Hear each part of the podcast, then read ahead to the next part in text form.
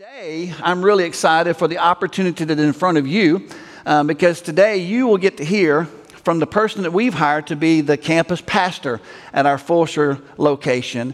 And after about a year of searching, we really feel like that we found the person that God uh, has chosen to be a part of this launch and to be the campus pastor at this location. His name is Chuck Butler. Uh, he and his wife Amy have, uh, we've learned so much about them in the last few months. Some of our staff members already knew them, uh, but I've gotten a chance to get to know them better over the last few months. And I really believe um, Chuck is an incredible leader. He's a very gifted leader, uh, but he has a love for people. And you're going to sense that today as he comes out and shares a little bit of his heart and a little bit of his faith journey that brought him to this place. So I am glad you're here. Would you welcome Chuck Butler to the stage?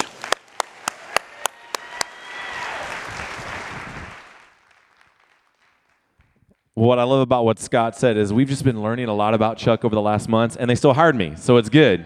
Like, I appreciate the fact that they've continued to learn, even after they have continued to learn.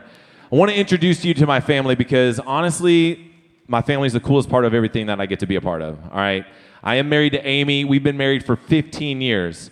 Uh, we, uh, we met in Texas, and uh, she is from Oklahoma originally. I am from Florida originally. We met in Texas. We are on staff. I love the fact that every time see a picture of my wife, people are just like, Chuck, how did you marry her? I was like, immediately my self-esteem. The good thing is my wife is a counselor, so I can just go lay on a couch and just talk to her about how my self-esteem has been uh, just ruined very beautiful, and I don't know how I got her either, all right? But no one tell her anything different, all right? Um, I want to introduce you to my kids as well. We have four kids, okay? Um, our house is very just unquiet, non quiet, never is quiet. Our house is mostly uh, talked about as kind of a psychotic episode to some degree. Um, th- these are my kids. So Deacon is on the far right, and then he is eight years old. That joker, if he was here, would be under one of your seats. Okay, I don't know. Uh, he would just be under a seat, just crawling through. Uh, next to him is Macon. She's our oldest. She's already three inches taller than my wife, which just, I'm just like, just scholarship in anything. I don't even care. Like, if they give us like checkers, chess, I don't care. If tall people can do good in it, let's go. Uh, she is in uh, seventh grade right now. And then next to me, uh, on the other side there, that's uh, Wrigley. He's our only introvert, okay? Usually, if you don't see Wrigley, it's because he's in a cabinet somewhere just trying to get away from our other kids. He just is a reader. He wants to play games, and he just wants to get away from everybody. Like sound and noise just really overwhelms him, so he just stays stressed out all the time. Uh, he is in fourth grade, and then uh, next to my wife is Ellie, and she is in fifth grade, and she's a singer. Just to kind of, uh, just to kind of give you a little bit of an idea uh, God has been very creative in the way that He has put our family together. We've always known that adoption was going to be a part of our family story, even before we even knew if God would give us biological children. So, Macon is biological, and then our next is Ellie, and she was adopted uh, just a few, uh, she was adopted about four years ago, and then Wrigley is biological. And then Deacon was adopted uh, about uh, seven, uh, seven and a half years ago. Our birth order doesn't even exist anymore. Just forget all of that. If you came into our home third, you may be the youngest. If you came into our home second, you may be the old. It's just, it's crazy. But man, I just want to tell you, my family is incredible, but my family is a little crazy. Okay, this next pick is going to give you an indication. See, when our photographer took this pick, everyone's just like, that's so cute. That's so creative just to see them. Like, no, this is literally a testimony of me and Amy just hanging on for dear life as our four kids just run around us all the time. The smiles, they're fake, okay? that is a fake smile, and that is actually my wife also lying. It's a complete lie in the pic. We felt like we had to smile because we paid a lot for these pics. But normally, the way that we uh, that we live our life is me and Amy are in the center doing everything we can, and those four jokers just run around us like crazy and just won't ever let us alone. But man, that is my family. And uh, just to kind of give you a little bit uh, of an idea of uh, who I am, I uh, eat my steak well done. And by, whoa, okay, that is the most passionate thing I've heard in both services. just incredible worship. Hey, great word. You talk about steak, and people get like fired up, passionate, and stuff like that. When I say I like it well done, I mean dry, butterfly, and a little jerky. That's how I like my steak, okay? So all of you people that are like, oh, I just like that pink and it just gives it texture and taste. I was like, you're all crazy, okay? I don't understand you. I want it dry. And I realize that you make fun of me. If you ever go eat a steak with me, you're going to be embarrassed and I don't care, okay? The chefs usually rethink their profession as they are doing my steak like I was never meant to cook meat like this. If it's hard to chew, that's when I know it's done for me. Uh, I'm a huge Chicago Cubs fan huge Chicago Cubs fan. Back in 2016, when they won the World Series, I lost my mind. And when I say I lost my mind, there are three videos I made my wife delete off of her phone that she was going to put on Facebook because I was like, you can't let that out into the world. Because I literally went crazy, not just because I have a son named Wrigley. I do feel like the best fan ever because I literally have branded my son forever being associated with the Cubs. I even tweeted at them thinking that it would get me something, and they just ignored me because they probably thought I was lying. Like, no one's ever naming their kid after Wrigley Field. No, that's just me. I did. Um, uh, a couple other things. I'm very competitive, okay? But not in a healthy way, okay? Um, not in the way that you're like, oh man, Chuck really likes to win. No, I will push you down. Yeah. I will push my kids down. My kids still like to race, not letting them win, okay? Um, we will play checkers. My goal is to make them cry. Like I, when I say I'm competitive, I don't just mean, and I don't win everything, which really just puts me in just a really Christ-like mood. All right.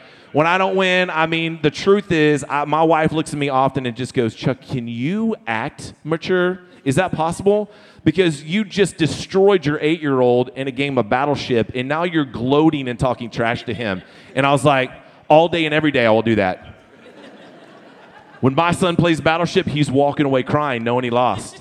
And then I'm to make him a t shirt that says, My dad is better than me in everything. I like to make up games. Okay, now some of these games don't make sense to you. They make perfect sense to my family. We make games out, uh, up that we play outside. We make games up that we play inside. Um, and I love it, man. I just, I love it. I'm, I'm a pretty cheap person too. My wife is kind of like, why don't you spend a, few more dollars on it? I was like, no, I don't think we will. I was like, why don't we spend like half of that and then find it on clearance of half of that and then let's go get that? That's a little bit of who I am. There's, uh, there's, uh, you know, over the course of me being here, I hope to kind of get to know all of you guys and kind of get to tell you a little bit more about me. Another thing is I don't like ketchup. Okay, I don't like again with the passion. What is happening? Uh, I don't like any sauces. No, uh, no ketchup, no mayonnaise, no mustard, no Chick fil A sauce, which I know everybody thinks, oh, then you don't love Jesus if there's no Chick fil A sauce. I was like, wow, you'll get over it. Um, I don't like ranch. I don't like honey mustard, mayonnaise, mustard, any of that stuff. I don't do any of it. I, I am literally like a three year old when it comes to eating. My wife goes through the drive through. My kids are like, get this, number one, seven, four, two. And I'm like, can you just give me a minute? And I'm, my wife's like, oh my gosh, I hate you so much. She's telling the people, You're going to hate this guy so much. Spit in all of his food. but that's me, man. Just, just a recovering, jacked up individual is who I am. Living out a, a life that I can't believe God has allowed me to be a part of. Living with a wife that is better than me in everything. She loves Jesus better. She's a better Christian. She's just incredible. I have four beautiful children, and I don't mind telling you, they are just gorgeous. They don't always act gorgeous. But man, I love the fact that God has blessed me with the opportunity to have my family. My family and I, we're kind of going back and forth as we're transitioning to the bridge, and I'll be here for several weeks, and then I'm there, and they're finishing up their school year there because they're all having incredible years, and we really thought it was important that they finished up their time there. But before I can kind of tell you any more about this journey, I really have to kind of back up a little bit and tell you a little bit about the last three and a half years of my life. The last three and a half years of my life really started in October of 2016, where God began to do something in the life of my wife and then began to do something in the life of me that we didn't see coming. So in October 2016, my wife was on a mission trip to Africa, which meant for 10 days I was by myself at home with four children. Now, I've already told you about the way that my four kids go. I only have one introvert, the other three make up for them, so it's you know, it, it's for 10 days, my wife is just worshiping and having these incredible experiences in Africa, just loving God and loving people. And I hated everybody in my home for 10 days. I was like, there's nothing spiritual happening in my home right now. Amy is all about spirituality, and I'm just trying to figure out if I can hide from my kids. It was a crazy week, but here's what I'll tell you. One of those nights, Amy began to text me. She's like, Will you begin to pray for me? She began to tell me what God was doing and began to tell me what God had been doing and, and kind of what was freaking her out and what was incredible. And I began to, to, to, then we talked. There was a huge time difference. We began to talk about what God was doing. And what she began to see there and how it translated to her life and then how that translated to my life and then how it translates to our family's life and how it translates to our ministry. I'm to be straight up with you the first couple of times that she began to talk and the things that she was saying, I was like, oh my gosh, my wife is losing her mind. Like, is she to move us to Africa? Because I ain't going. All right? I can't believe I live in Arkansas, much less moving to Africa. I began to see to hear her say all these things about what it means to truly connect to Jesus, and I was like, whoa, whoa, whoa, whoa, whoa. That Jesus that you're talking about, that's a way riskier Jesus. That a way, that's a way edgier Jesus than I'm comfortable with she began to continue to talk about what God was teaching her and what she was seeing and, and hopes and dreams that she was desiring for the future. And I was just like, oh my gosh. I'm sitting here losing my mind in Arkansas, just begging Amy to come home. And as I began to hear these things, we got off the phone and we can we continued to text. For me, it was like 1:32 in the morning. We just continued to text. And as God was doing something incredible thousands of miles away, with my wife and her telling me about it, God began to do something in me that night. He began to show me some things really creatively. And when I say creatively, I mean God tends to speak to me in ways that don't always come from, oh, I was reading the Bible and God taught me this, that this. Now that happens. It doesn't always come from, oh, I was sitting in church and God taught me this. Now that happens. I was watching something and God hit me with this.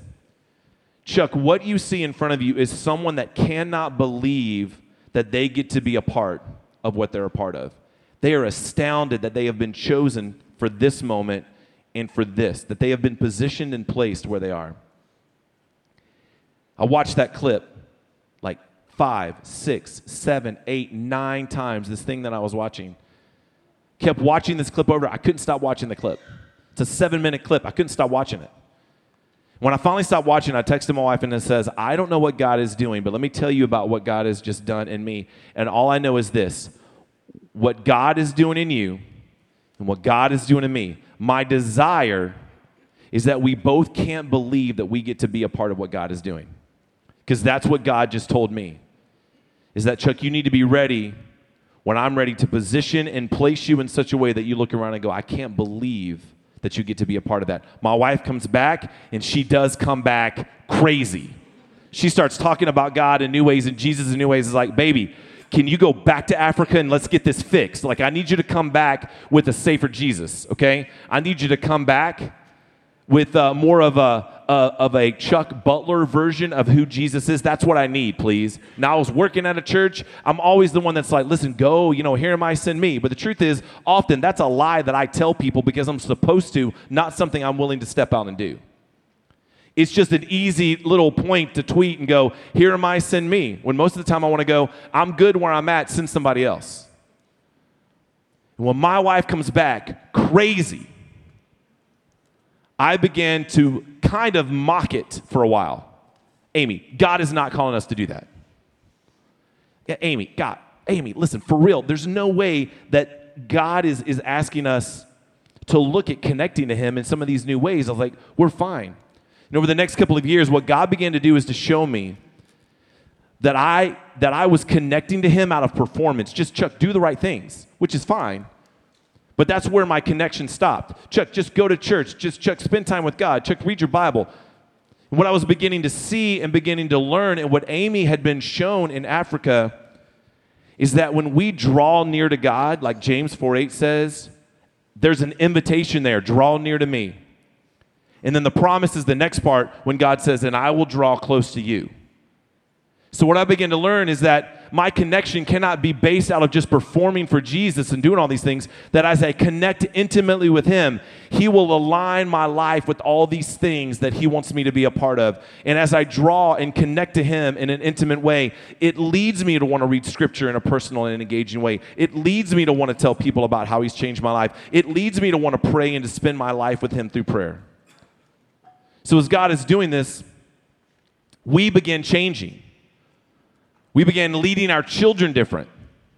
I began praying different. I began praying in a way that, quite honestly, it kind of scared me sometimes because I was like, Chuck, you were just really honest with God. And uh, I'm not really sure. And I'm like, well, of course he already knows this. But I was like, I started getting like messy honest with God. Like all the stuff that you don't want anybody to know, that's the stuff I started taking to Jesus. And God began to heal all this stuff in me and heal all this stuff in my wife and then heal us as a couple, heal us as a family. And as we fast forward over the next three years, what God had begun in us about what it looks like to truly lead people to connect to God and then to connect with Him ourselves, it began to align with this church called The Bridge. We're getting calls from The Bridge being like, hey, would you be interested in coming? I was like, no, no, I'm not. It might as well be Africa. There's no way. They called more than once, and I was like, nope, nope, thank you, but nope, and nope. To the point that I was like, I'm pretty sure I have just offended everybody within the Sugar Land area. They call again, and I knew God was stirring something up, and there was tension there. What God began to show us is that He had been aligning us from October, that night in October from 2016, He was aligning us up until the time that I stand in front of you today. He's been aligning the story of the bridge and the Butler family with not only today, but moving forward into the future as we go to Fulshear. But the truth is, this entire time, I just wasn't sure what it all meant. Like, God, like, really, why am I? My, my kids are literally having the best year of their life. My wife is, a, is a, a, a licensed counselor. She's a therapist. And I'm like, we have never had the kind of favor we've had with, with what she does. She's got a nonprofit that out of that trip to, uh, to Africa that started that brings healing to missionaries on and off the field that's just, just gone crazy and doing amazing. It's like, God, why would you do this now? And God, why would you take me and why would you allow me to be a part of that? And as I began to kind of look through that, I began to kind of um, get really fascinated with Moses. Now I know there's like the Vacation Bible School Moses, and there's like the oh we know we know Moses, but the truth is I really don't know that I knew as much about Moses as I probably should. And Moses is really a story about how there was just this, this leader of Egypt, this Pharaoh. He was getting really hacked off that the people of God had become so numerous. I mean, he was livid. They had gotten so numerous and they had grown, their, their population had grown so much that he was falling to the fact that, man, I don't like this. This is intimidating to me. And basically, he's like, I'm going to kill all these male children. I'm going I'm to kill them. Well, you got to imagine what does that do to a mother when you hear that your son is in danger? Moses' mom gets really creative. It's like, here's what I'm going to do. I'm going to save my baby. I, I tried to, to hide him for as long. It's no longer possible to hide him. So what does she do? She makes this little boat, basically, like a tiny, tiny little ark, and puts him in the water. Moses. His sister's just kind of chilling from the shore, watching and looking. And what happens is that little boat, that little ark, t- runs into um, Pharaoh's daughter.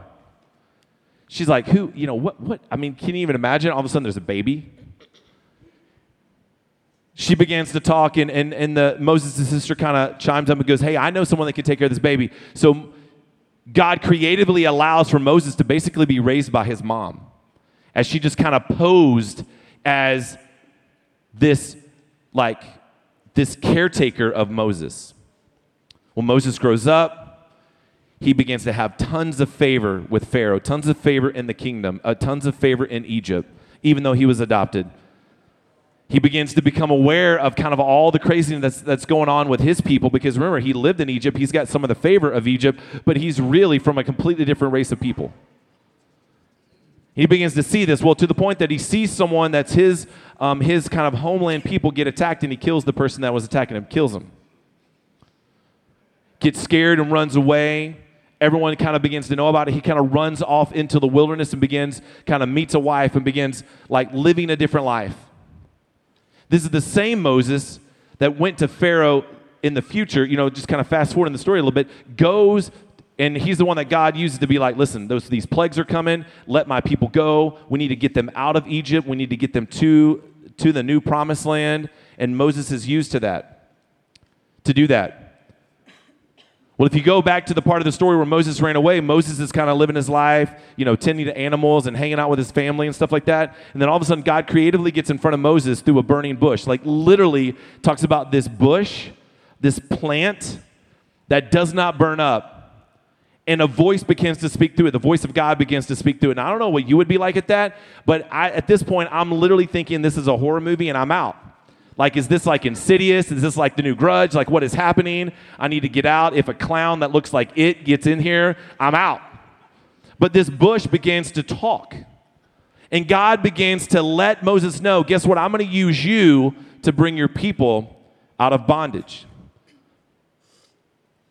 Now, you know, if you know the story, and if you don't know the story, if you look into the future, what happens is God does use Moses to deliver his people. It was messy, it was hard, it wasn't pretty, but God does use him. So in this moment, Moses is getting this assignment of where he is going to be positioned and placed. And this is what it says in Exodus 3. God's given this, vo- uh, this, this word to him, and this is what Moses says. But Moses said to God, Who am I that I should go to Pharaoh and bring the children of Israel out of Egypt? Basically, who am I to do what you're telling me to do, God? Verse 12, God says, but I will be with you, and this shall be the sign for you that I have sent you. When you have brought the people out of Egypt, you shall serve God on this mountain. God gives Moses an assignment. Here's what Moses says um, God, I have a question. Who am I to do this? Basically, like this I, I really don't want to do it. I'm out. The very first thing that God says after that Moses is like, Who am I to do this thing that you've called me to do? The very first thing that God says is this, but I will be with you. I want you to think about that truth for a second. How many times have we gone to God with, I don't want to do that? No, I will not do that. I'm going to be honest with you. There have been times I just didn't say, God, I, I don't want to do that. There have been times I've looked at God straight up and said, I will not do that, God. I will not. And like stomp my feet like a child and say, I'm out. And I've worked at a church since I was 18, and I've told God no more times than I can remember saying yes to Him. And the reason I said no is disobedience. But let me tell you, it's more than that. It's because I didn't believe the truth that God gives Moses, but I will go with you. It goes on to basically say where God talks about, and here's how you're going to know that this is me. He says this Here's how you know the sign that I've sent you. When you have brought the people out of Egypt, you shall serve God on this mountain. What does that translate to? Here's how you're going to know this is for me. You're about to see people move from slavery to freedom and from bondage to rescue. You're about to see people moved out of being like identified by this one thing and moved to freedom through God. And then it says, and then you're going to worship. Well, as I'm hearing this story and then knowing that Moses goes on to do messy work, hard work, it wasn't always easy. Moses didn't always get it right. But what Moses did in this moment is he looked at God giving him an assignment, asked a really curious question, listen to God say this, but I'm going to go with you. I feel like that's been my story so much in my life. Who am I, God, to do this? Who am I, God, to father this family? Who am I, God, to be a husband to this wife? Who am I, God, to literally tell people that they need Jesus when sometimes I don't even follow my own direction? Who am I to tell people that your life can be changed where sometimes I don't even believe it? Who am I, God, to live a life where I know that my, my identity sometimes is based more in the shame and guilt of my past than it is in what you've done in my life and how you've forgiven me and rescued me? Who am I? I think there are people in Fulshear, Texas, and in the Fulshear area that have that same story.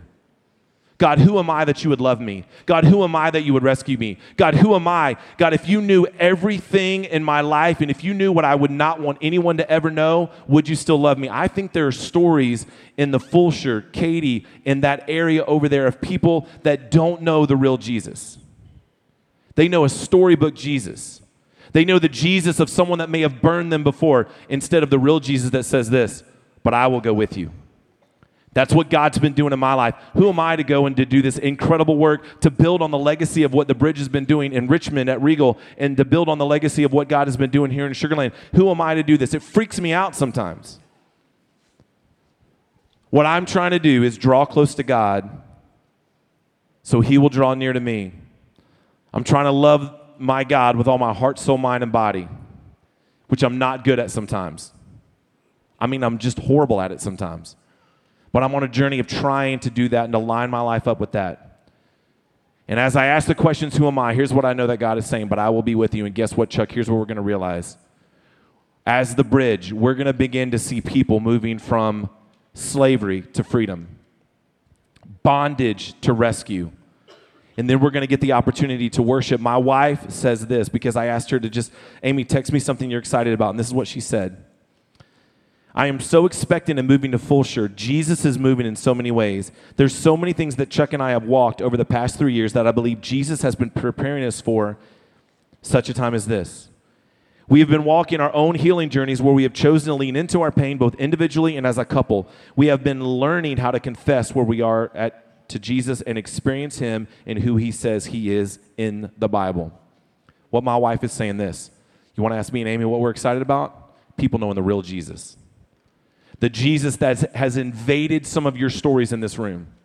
The Jesus that has radically changed some of you in this room the Jesus that is taking words like shame and guilt that I've written over my heart for so much of my life, and he said, That is no longer your identity, but your identity is forgiven, your identity is rescued, your identity is free.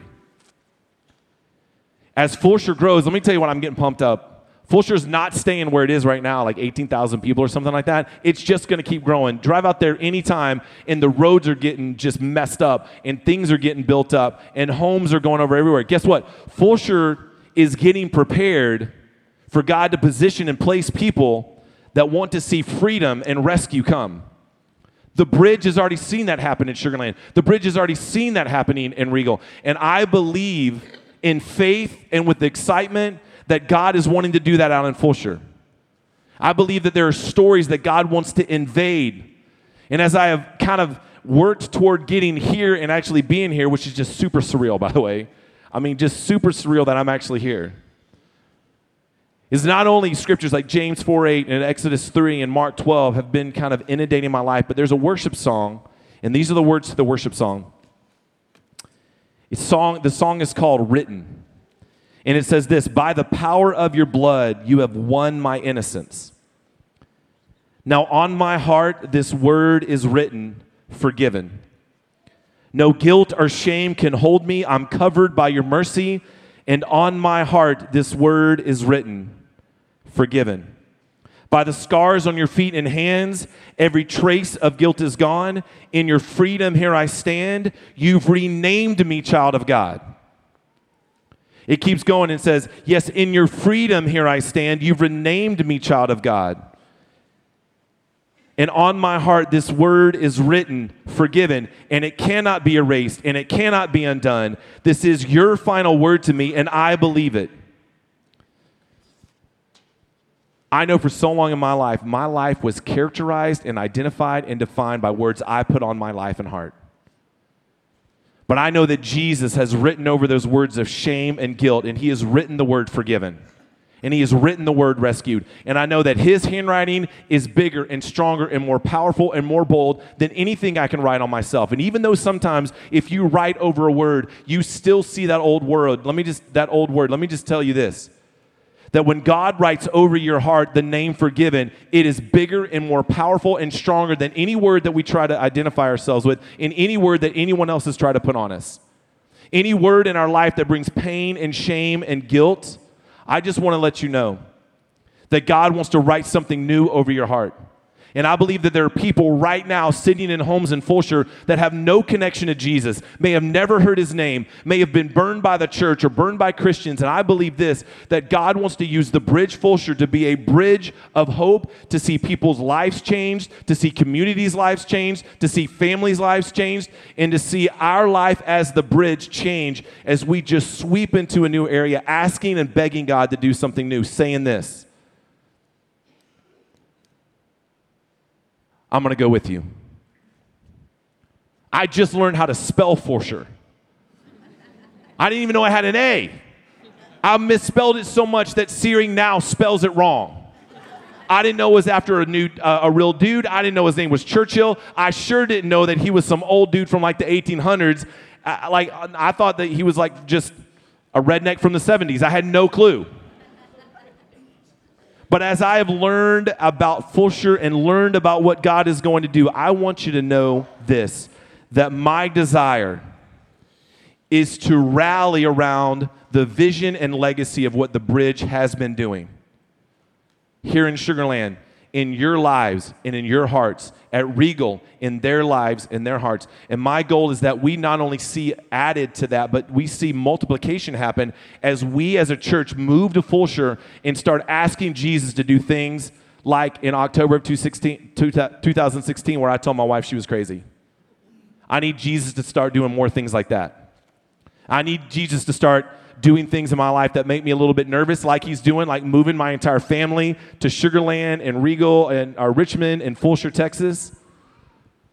I know that we're here for a reason. I know that our church is here for a reason, and I want you to know this.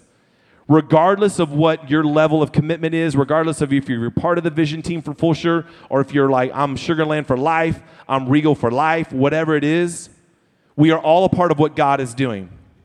And when you look in the bulletin and you see that commitment card, I want you to know that I believe that the commitment is something we all get a chance to pray through. Hey, are we going to go and be a part of this vision team? Hey, are we going to be able to, to look at this and be able to, to help out in any way to make it happen?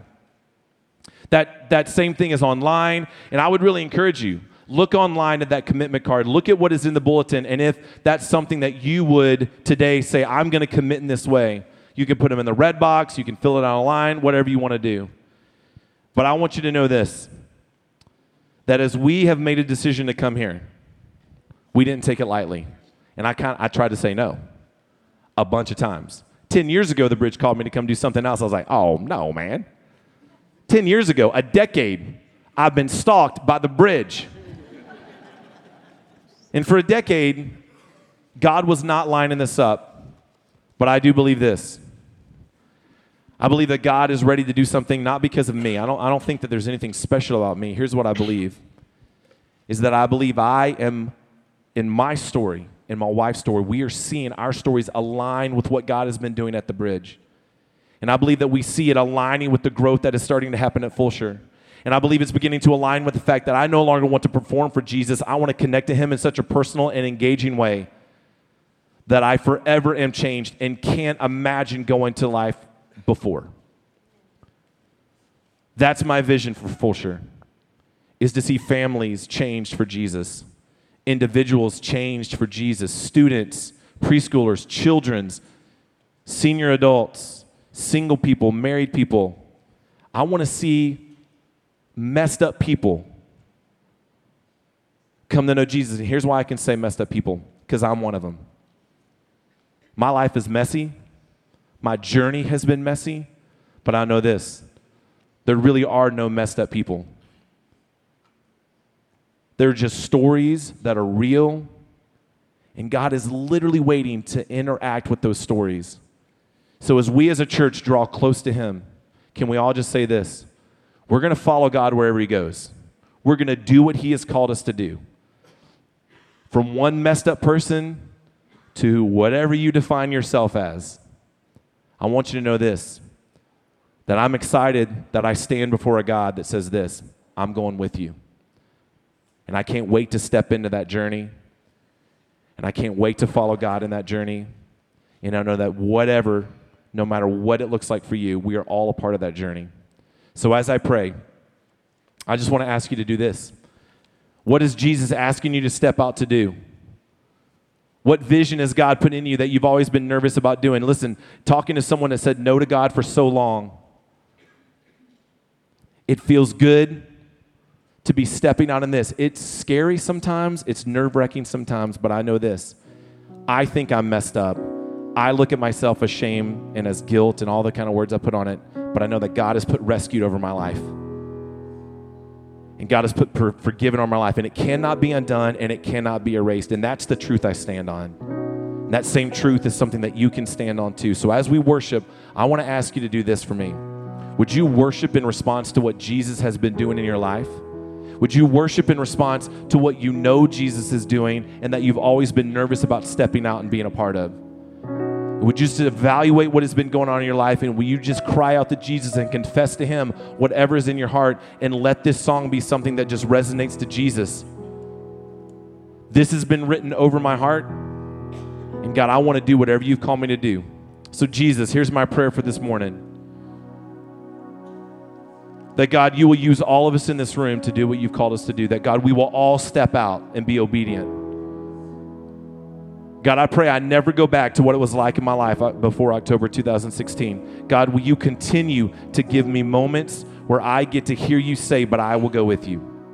God, I pray for that for Fulshear. I pray for that for Sugar Land. I pray for that for Regal. And pray that, God, you will continue just to do this as we bring hope and as we see people connected to you like never before. And we pray all this in your name. Amen.